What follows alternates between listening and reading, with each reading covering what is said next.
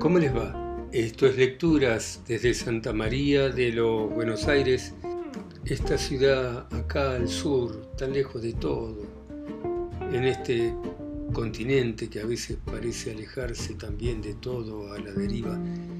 Y hoy vamos a leer algo de William Henry Hudson, eh, que es un escritor que nació de padres norteamericanos, en 1841 en una estancia de Quilmes. Y a los cinco años su familia se trasladó a Chascomús, donde su padre estuvo a cargo de una pulpería.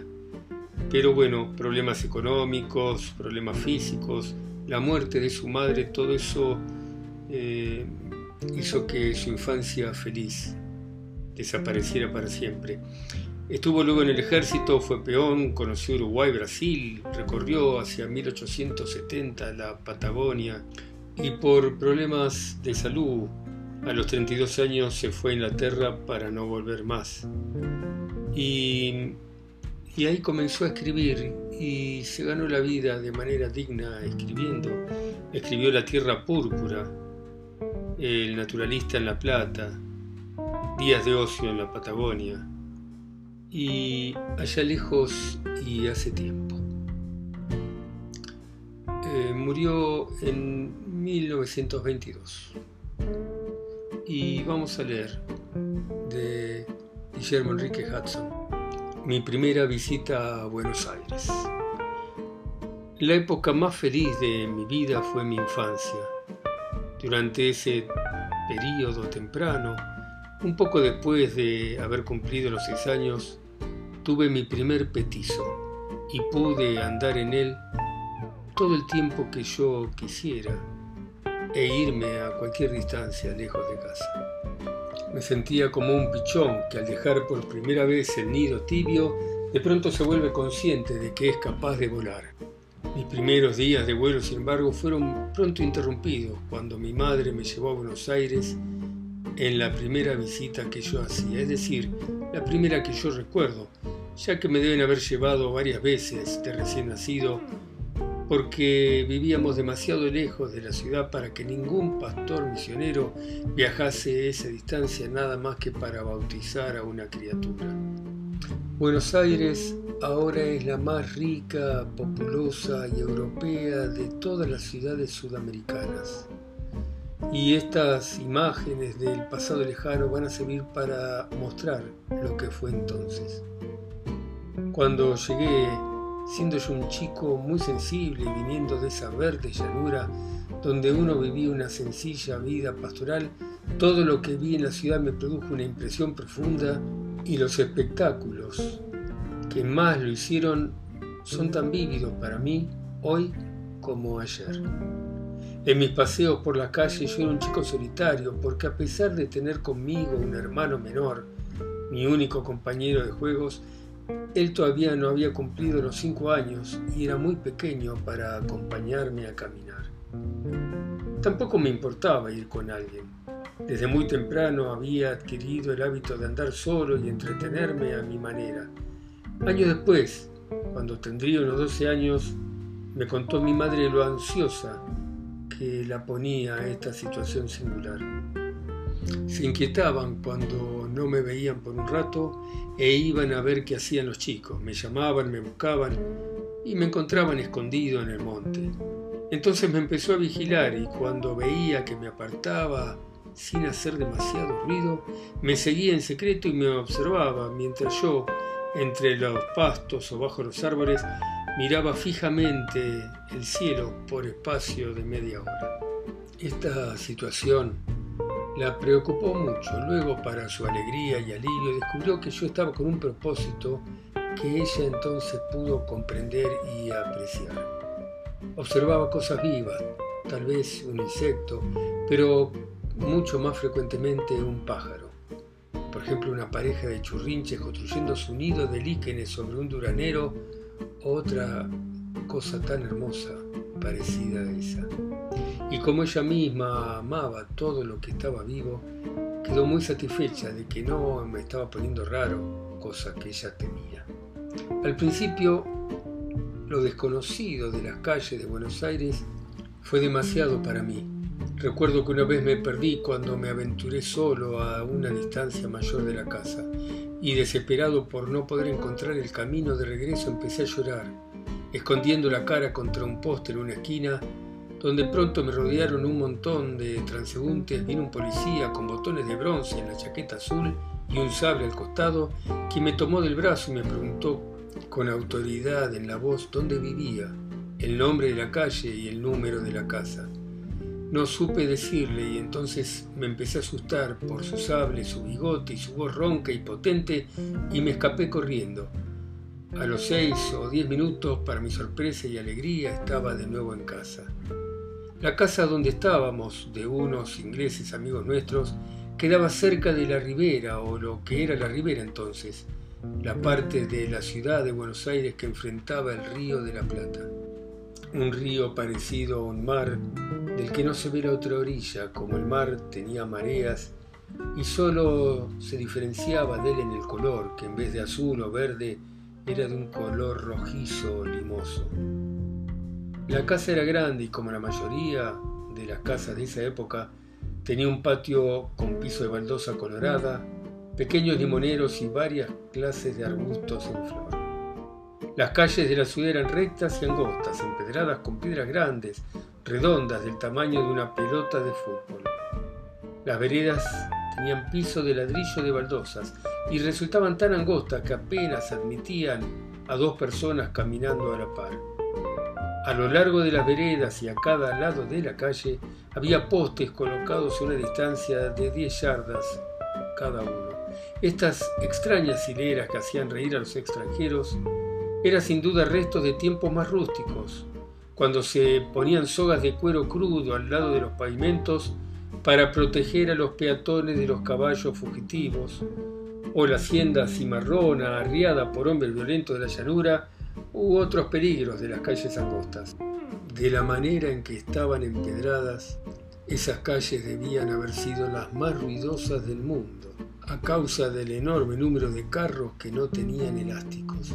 Imagínense el ruido, el barullo atronador que haría una procesión de ellos cuando volvían vacíos y quienes los conducían, como ocurría frecuentemente, ponían sus caballos al galope y retumbaban sobre aquel empedrado.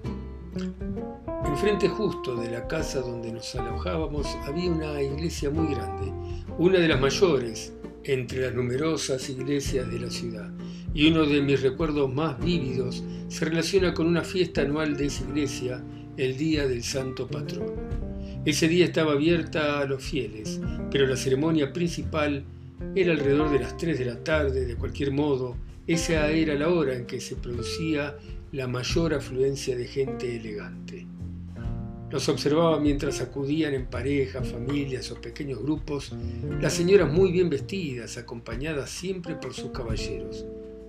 A las puertas de la iglesia el caballero saludaba con una inclinación y se retiraba hacia la calle frente al edificio, donde se formaba una especie de reunión al aire libre de aquellos que habían escoltado a las damas y donde permanecían hasta que hubiese concluido el oficio. La multitud de la calle crecía todo el tiempo hasta que hubo 400 o 500 caballeros, jóvenes en su mayoría, todos formando pequeños grupos, conversando y llenando la calle con el intenso zumbido de sus voces combinadas.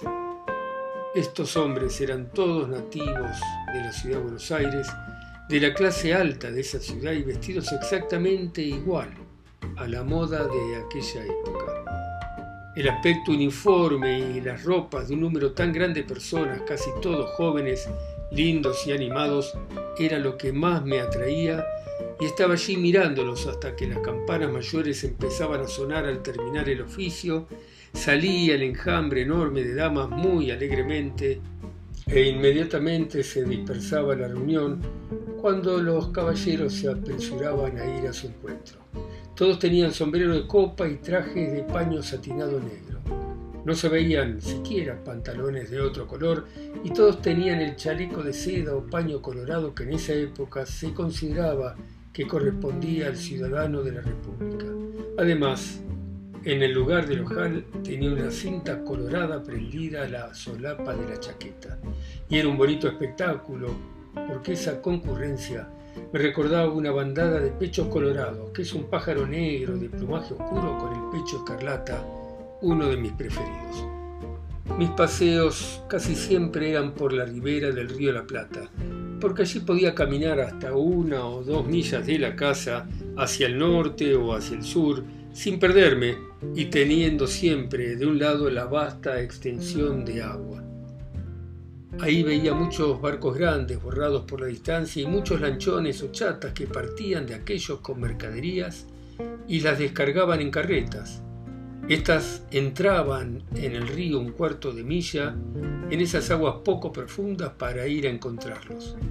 También estaban los carros aguateros que por centenares iban y venían porque en aquel tiempo no había agua en las casas y cada dueño debía comprarla a los aguateros agua barrosa y por baldes en la propia puerta de su casa. Uno de los lugares más atractivos para mí era el sur, donde se congregaban las lavanderas. Allí en la playa ancha bajo la barranca se veía una blancura parecida a una nube que cubría el suelo por espacio de un tercio de milla más o menos. Y esa nube cuando uno se acercaba se transformaba en prendas de vestir, colchas, sábanas y otras piezas de lencería que aleteaban desde largas cuerdas tendidas y cubrían las toscas bajas, lavadas por las mareas, y las extensiones de pasto verde en medio de ellas. Este era el lugar donde se permitía a las lavanderas lavar en público toda la ropa sucia de la ciudad de Buenos Aires.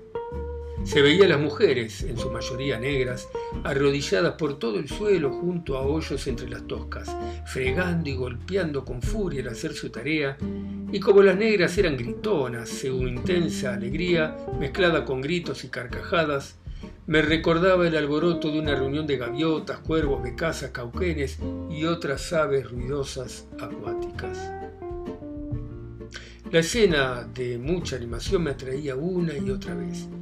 Sin embargo, descubrí que era preciso tener cuidado entre esas mujeres porque no miraban con buenos ojos a los chicos ociosos y a veces, cuando me abría camino entre las prendas tendidas, me ordenaban con autoridad que me fuese. También peleaban entre ellas su derecho a espacios y lugares. Y a veces ese parloteo gracioso se convertía en furiosos gritos y en torrentes de insultos. Más tarde descubrí que el mayor enojo y el peor lenguaje ocurría cuando ciertos jóvenes de clase alta visitaban ese lugar para divertirse acosando a las lavanderas. El muchacho vagaba de manera distraída y pisaba un camisón bordado o cubierto de encajes u otra prenda puesta a secar sobre el pasto o las toscas, y parado sobre ella sacaba y encendía un cigarrillo con toda calma, al instante, la negra marimacho lo enfrentaba y le soltaba un aluvión de sus expresiones más sucias y sus maldiciones más mortales. Y él, fingiéndose enojado, le contestaba con un lenguaje peor. Esto aumentaba el enojo de ella, y entonces sus amigas, sus enemigas, dispersas por el suelo, suspendían el trabajo para escuchar, volviéndose todo oídos a la batalla de insultos cada vez más sonora y agresiva, que duraba hasta que alguno de ellos quedaba exhausto o ya no eran capaces de inventar más horribles expresiones para arrojárselas uno al otro. Y entonces el joven insultado pateaba furioso la prenda y tirando el cigarrillo sin terminar a la cara de su adversaria, se alejaba con la nariz en el aire. Cuando recuerdo estas batallas verbales en la playa me río porque al principio me escandalizaron porque era un chico inocente. Y más tarde me aseguraron que el joven caballero representaba un papel y que el enojo extremo que demostraba, pudiendo ser una excusa para semejante lenguaje, era completamente fingido. Bueno, muy lindo este relato de aquella Buenos Aires que no existe, ¿no? Eh, Buenos Aires, que como todas las ciudades cambia y que nosotros también cambiamos. Entonces, la ciudad que habitamos no es la misma ciudad de nuestros 20 años, de nuestros 30, de nuestros 40, ¿no? La Buenos Aires que yo habito y camino hoy no es la Buenos Aires de cuando yo era un niño. Ha cambiado la sociedad, cambió la gente, cambió el mundo. Bueno, muchas gracias. Ustedes que me escuchan en sus países, ciudades, continentes, islas, a mí que estoy acá solo en esta Buenos Aires, en esta Santa María de los Buenos Aires. Chao, gracias por escucharme. Mañana continuamos.